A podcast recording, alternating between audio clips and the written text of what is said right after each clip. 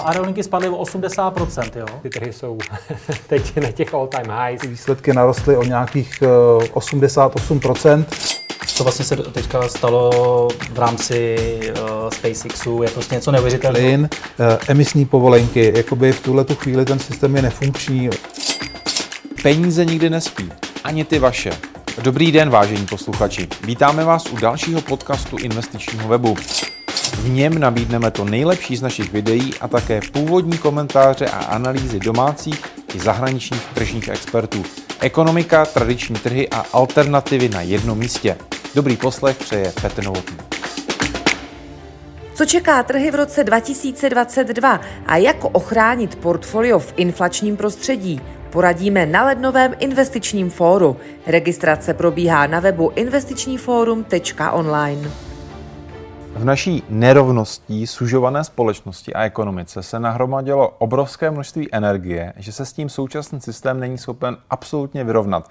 To povede k sociálně-ekonomické revoluci, která přinese významné změny ve způsobu, jakým svět běží. Eh, to dnes napsal hlavní ekonom Saxo Bank Steen Jakobsen ve svých šokujících předpovědí eh, pro rok 2022.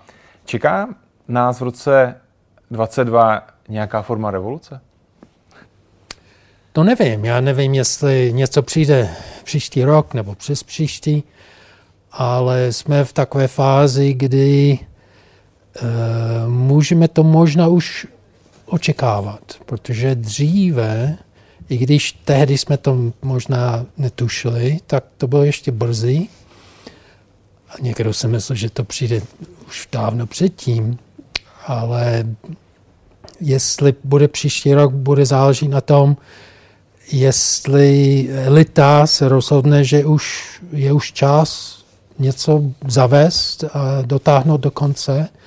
A to, co máme teď, je asi příprava na to, co přijde. A co bude, nevíme, jestli to bude zdravotnická krize, nebo finanční krize, nebo kombinace, jestli vojenská krize je taky možné ale my máme tolik těch eh, různých krizí na jednou, že se skoro očekává, že přijde něco většího, který eh, se který dá do, do pohybu všechny ty různé prvky. Eh, ty varování chodí také z Wall Street, slavný investor, vlastně majitel a zakladatel jednoho z největších hedžových fondů na světě, Ray Dalio, varuje, že Ameriku jako největší imperium současnosti čeká kolaps. Cituji, USA jsou na křižovatce, buď země zvládne rozdíly v rámci svého obyvatelstva a lidé začnou více spolupracovat, nebo Ameriku čeká nějaký typ občanské války, nebo války s jinou zemí.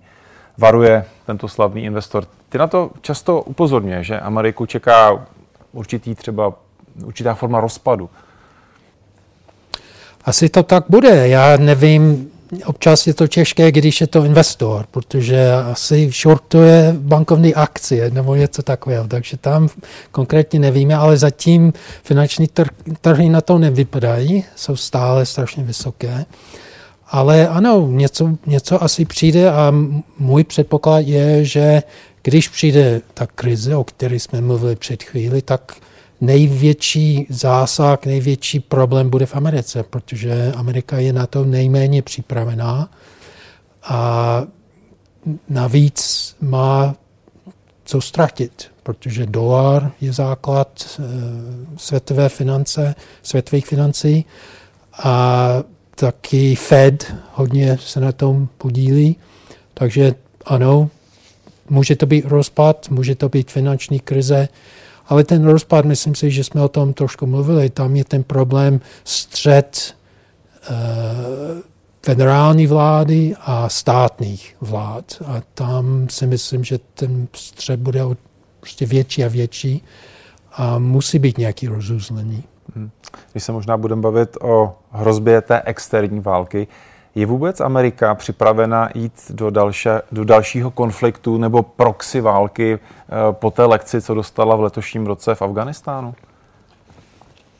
To je velká otázka. Podle toho, co říká načelník eh, generálního štábu, nebo trošku jinak to říká v Americe, eh, Mille, tak tento týden vysílal signál, že ano, ne, že by byli že by američané byli připraveni v tom smyslu, že chtějí, ale že přesně jak si říkal po Afganistánu, hodně lidí si mysleli, že, že to je už konec, že už těch toho válčení je dost.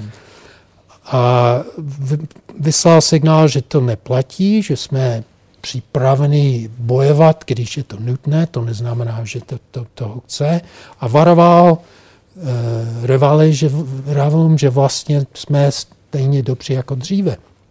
A já bych svým způsobem s tím souhlasil. Myslím si, že stále americká armáda, vojenská síla je nejlepší na světě.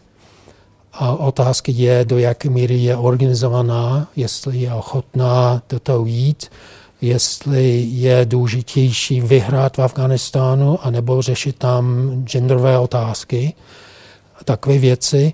A také je zranitelná, ta vla, eh, armáda je zranitelná, protože samozřejmě odebírá součástky od Číny a jsou nějaké dodavatelské problémy podle toho, co se říká. Takže otázky je, jestli ta, ta, ta, ta armáda je dlouhodobě bojeschopná. Samozřejmě krátkodobě velice. Podívejme se na jednu věc, na jeden trend, který neoslabil ani za covidu, a to je vlastně nárůst toho hromadného celosvětového globálního zbrojení. Eh, bavíme se v zásadě o nějaké formě studené války 2.0. Eh, dneska honba supersonické zbraně, kosmické zbraně a tohle to, se, eh, to všechno bude akcelerovat. Americký ministr obrany Austin měl tiskovku a nedávno si dokonce poplet Rusko se Sovětským svazem, vlastně upozorňoval na toho hlavního protivníka za té první studené války.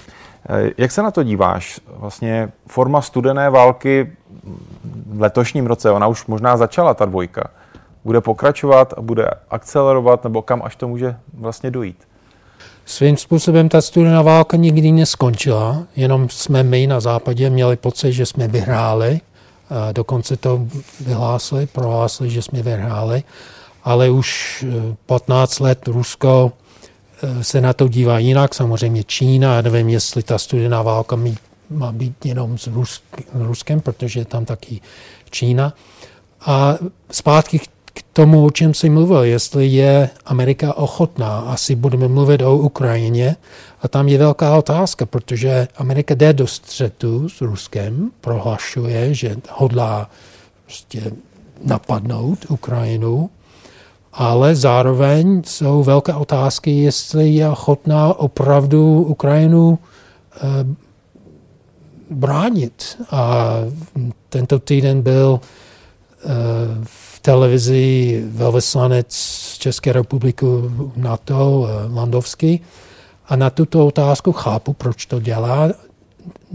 Není ochot, ochoten odpovědět. To znamená, že neříkají schválně, neříkají, jestli jsou ochotní bránit Ukrajinu, protože chtějí, aby nebylo jasné, a to je oficiální politika a ta politika taky existuje ohledně Taiwanu. To znamená, že my neříkáme, co uděláme, je to náš přítel, ale není to spojenec, Ukrajina není spojenec, takže tam je jiná stupeň eh, obrany, ale chtějí, abychom si mysleli, že ano, že jsou ochotní do toho jít, a, ale já jsem si všiml, že v ekonomistů například říkají, že v žádném případě prostě Amerika není ochotná jít do války s Ruskem kvůli Ukrajině. Takže je možné, že máme tu studenou válku i v nějakém jiném smyslu, než si to myslel. Protože když čteš ty spionážní romány Johna Le Carreho, tak eh, on velice dobře popisuje, že to byla taková hra, že, že jsme my, to američané i rusové, sověti, tu studenou válku potřebovali, aby si zlepšovali svou pozici ve světě. A to zase máme teď. Eh, ředitel CIA byl v Moskvě, Burns byl v Moskvě, myslím, před třemi týdny. Je možné, že se tam domluvili, že udělají nějakou malou válku na Ukrajině nebo nějakou show nebo něco takového a každá strana z toho něco bude mít. Neříkám, že to, tak to je, ale když nemáme moc informací, tak musíme to taky brát v úvahu, že to je podobná hra, samozřejmě velká hra, ale podobná hra jako za studené války. Každopádně eh, tam se ty věci strašně eskalují. Na obou stranách podle různých informací se vlastně formují armády, jak ruská, stále jako na, na ruském území, tak eh, vlastně okolo toho Donbasu a v zásadě se mluví o tom, že by se znova mohla otevřít ta občanská válka, která byla po v roce 2014 po tom eh, převratu na Majdanu. Stačí možná jenom nějaké nedorozumění a fakticky tam ten konflikt z toho studená se může přetočit do vlastně horké války. Jako. Souhlasím a myslím si, že je to pravděpodobnější teď než dříve, protože uh, my jsme dlouho mluvili o tom, že globalismus je fantastický a že máme ho podporovat. A pak přišel COVID a jsme omezili globalismus hned do určité míry. A pak uh, Biden, um, Trump, Biden mluvili o tom, že bychom měli skončit s těmi nekonečnými válkami. Příliš jsme tomu nevěřili. A pak ten Biden ve skutečnosti se stáhl z Afganistánu a změnil tu situaci dost razantně. A teď máme konflikt s Ruskem. Kdyby to bylo jako dříve, před pěti lety, tak já bych řekl, no to ne, to je jenom prostě taková šaškárna. Ale tentokrát nevíme, protože víme, jaké jsou ty velké změny, globalismus, covid, uh, konec válek a najednou konflikt s Ruskem. Takže spíš si myslím, že ne, protože asi Amerika nechce jít do toho kvůli Ukrajině, ale nemůžeme to vyloučit. Hodně se poukazuje na to, že mohl by být mír, kdyby obě dvě strany do, dodržovaly ty minské dohody, jako které prostě za pomoci Merkelové, Macrona, eh, tenkrát se to domluvilo, ale furt se ukazuje, že obě dvě strany je od začátku porušují, že tam vlastně sice se udělalo, je nějaké příměří, občas někdo po sobě vystřelí, ale eh, vlastně válka od té doby není, ale ty smlouvy se vlastně nenaplnily do dnešního doby. Není, není čas znova jako eh, tam vlastně donést nebo přinést ty lidi ke stolu a říct, tady je smlouva, vlastně i za účasti tady Francie nebo Německa a tohle to byste měli dodržovat, pak může být mír. No, za předpokladu, že chtějí mír. A tam nejsem si jistý. Stejně jako o tom asi budeme mluvit eh, později. Chtějí vymítit covid, anebo to je jenom zámínka pro něco jiného. Chtějí mír na Ukrajině, anebo chtějí tam ten konflikt? Hodně věcí v geopolitice je spojené s vývojem v ekonomice. Eh, celý svět řeší inflaci. Někdy ta inflace vlastně přenesla a přinesla vlastně revoluce. Africké jaro, tam to byla kombinace vysoké ceny eh, potravin, Tyhle ty věci vlastně dneska řeší i Amerika. Byl takový zajímavý graf a tam bylo, takhle roste inflace v Americe a takhle padá popularita prezidenta Bidena. Něco podobného vlastně ale budou muset řešit vlastně i politici po celém světě. My tady v Evropě řešíme eh, také ceny potravin, ale možná nás více trápí zemní plyn, elektřina. Teď eh, v kontextu vlastně i, i ten eh, Nord Stream. Jak se díváš na tohleto téma?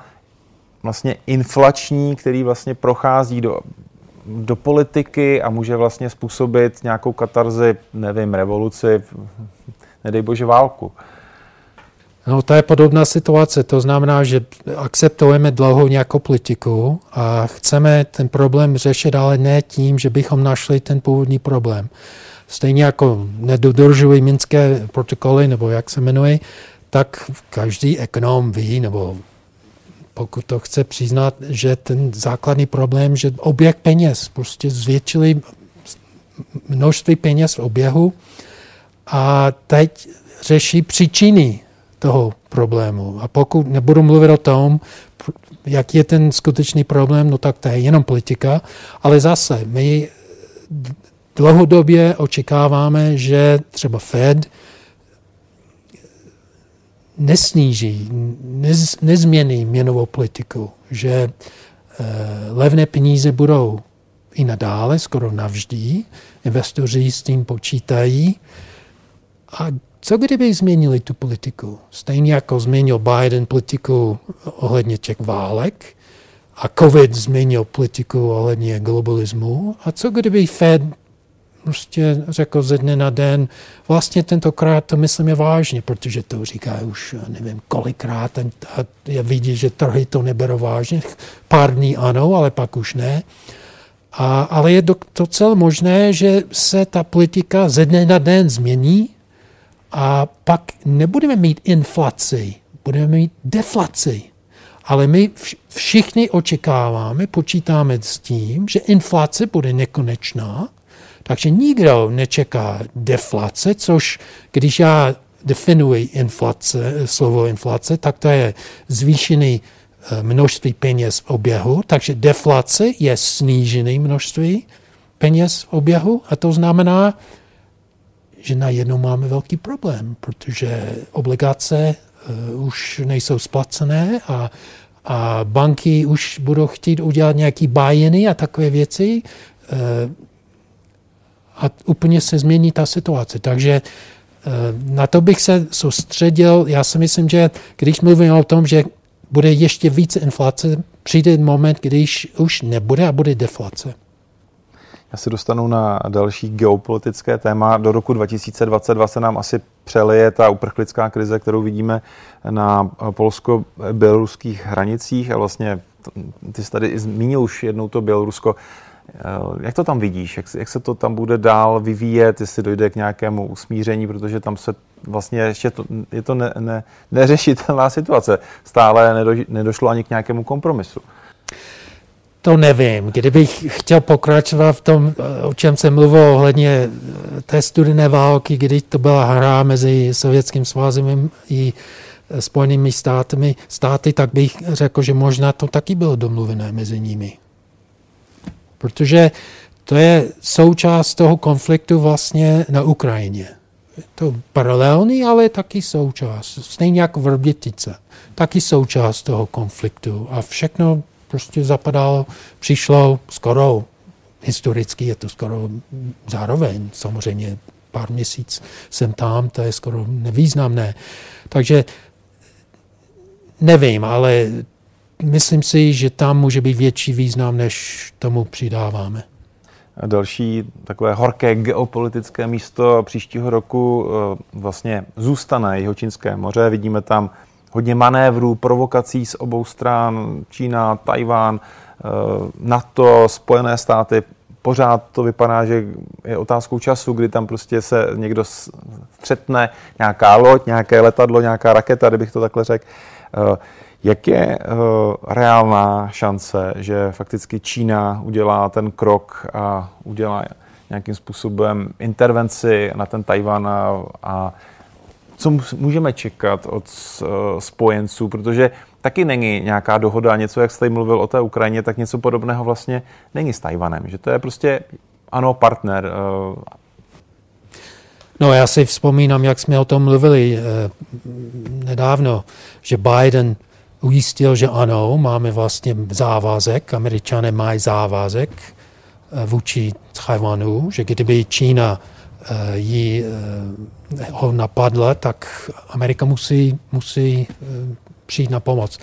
A Bílý dům potom oznámil, vlastně ne, to, to, to, to, to, to, co říká prezident, není pravda. Tam taky platí to pravidlo nejistoty. To znamená, že ano, tam je nějaká, nějaký závazek bezpečnostný, ale není napsáno, že přijdeme pomoci, když bude Taiwan napaden. A taky to, co jsem říkal eh, dříve ohledně Ruska. Před několik lety bych si myslel, že to ne, že to je skoro vyloučené.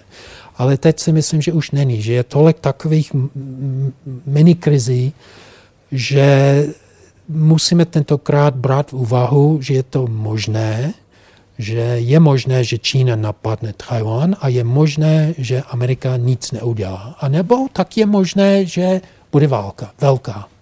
Ale který z těch dvou možností já opravdu nevím.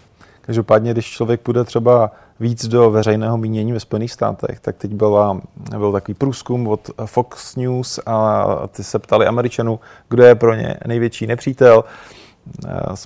Čína 50, asi 2%, Rusko až 14, Severní Korea 12%.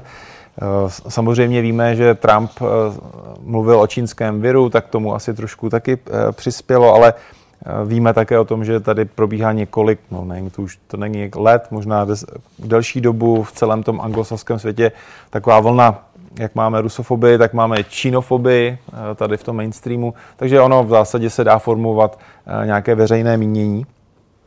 Ale je to zajímavé, že třeba před pěti lety takováhle nevole a vlastně taková jakoby averze vůči Číně v té populaci nebyla. Furt se to bralo, je to soupeř, ale že dneska už je to jako hrozba. Já mám podobnou odpověď. To znamená, že před pěti lety bych to viděl tak, že Izrael má jednoznačně návrh, že Irán nemá šanci. Teď nejsem si tak jistý, že ta situace je nepřehledná v tom smyslu, nejsem expert, ale vidím ty trendy. A ten trend je tak, jak si říkal, že Amerika, pozice Ameriky ne, ne, je nejasná a do jaké míry uh, Izrael může s Amerikou počítat a, a navíc, kdo by pomohl Irán, kdyby k něčemu došlo. Já ještě eh, se eh, dostanu k tomu roku 22 po stránce volebního roku, protože ten bude taky zajímavý. Ve Spojených státech tam eh, jsou volby do kongresu nebo ty doplňovací volby do kongresu. Může se změnit nastavení stran nebo respektive vyvážení moci v, těch, v, těchto, v těchto orgánech. Biden může ztratit zase nějakým způsobem nevím, podporu a bude to pro něj komplikovanější. Mluví, mluví se také o možné nové, novém víceprezidentovi, protože Kamala Harris uh, ztrácí, nemá skoro žádnou popularitu mezi Američany. Mluví se, že by možná Biden vybral nějakého dalšího koně, uh, který by mohl potom nějakým způsobem se postavit uh, proti Trumpovi. Mimochodem teď Trump navýšil, měl jednu miliardu vlastně z toho úpisu z paku, takže má peníze třeba do budoucí volební kampaně. Takže něco se může odehrát v Americe, abych to zkrátil. Máme také volby v Evropě, asi velmi zajímavé budou ve Francii. Eh, jak tyhle ty věci podle tebe mohou ovlivnit eh, tu geopolitickou stabilitu, nestabilitu? No, jestli eh, se Biden zbaví Kamaly, tak to bude velká událost. A já zase bych musel odpovědět, jak jsem říkal předtím. To vůbec nemůžu očekávat, nebo před pěti lety, že by nějaký prezident dobrovolně vyměnil viceprezidenta nebo prezidentku, to, to se nikdy nestalo. Černá labuť. Jenom dvakrát, a jedenkrát strašně dávno, skoro se nepočítá, ale Spiro Agnew odešel kvůli tomu, že byl obviněn. To byl viceprezident Nixona a to nebylo dobrovolné v tomhle smyslu, ale že by prezident, já nejsem si jistý, že to smí, já nevím, podle ústavy přesně jak ona byla přece volená. To není jen tak, takže uh, samozřejmě ona by mohla odstoupit, ale myslím si, že ona má větší plány. Spíš si myslím, že by možná odstoupil Biden, ale to, o tom jsme už jednou mluvili. Uh, ta je, ta je politika. Tam vidím hlavně, jestli to vyvolá nějaký větší konflikt. Ve Francii ten Zemmour samozřejmě je kandidát, který zdůrazňuje ty rozdíly ve společnosti. Nemyslím si, že vůbec má šanci vyhrát vůči nebo proti Macronovi, ale může, může být větší střed v, ve společnosti a když ta covidová situace bude pokračovat, no tak samozřejmě ten střed bude o to větší a větší. Vidíš ještě eh, nějaké další možné hrozby, ale eh, on ten svět geopolitický není jenom o černých labutí, ale jsou také šedivé labutě, že se může stát něco pozitivního, aby jsme se na to nekoukali jenom vlastně takhle úhlem toho, že prostě šance na střed se zvyšuje, šance na války se zvyšuje, šance na revoluce se zvyšuje. Eh, může přijít něco naopak pozitivního? No pozitivní na tom je, je to zároveň negativní, ale pozitivní je, že my jsme byli blízko k té propasti vícekrát.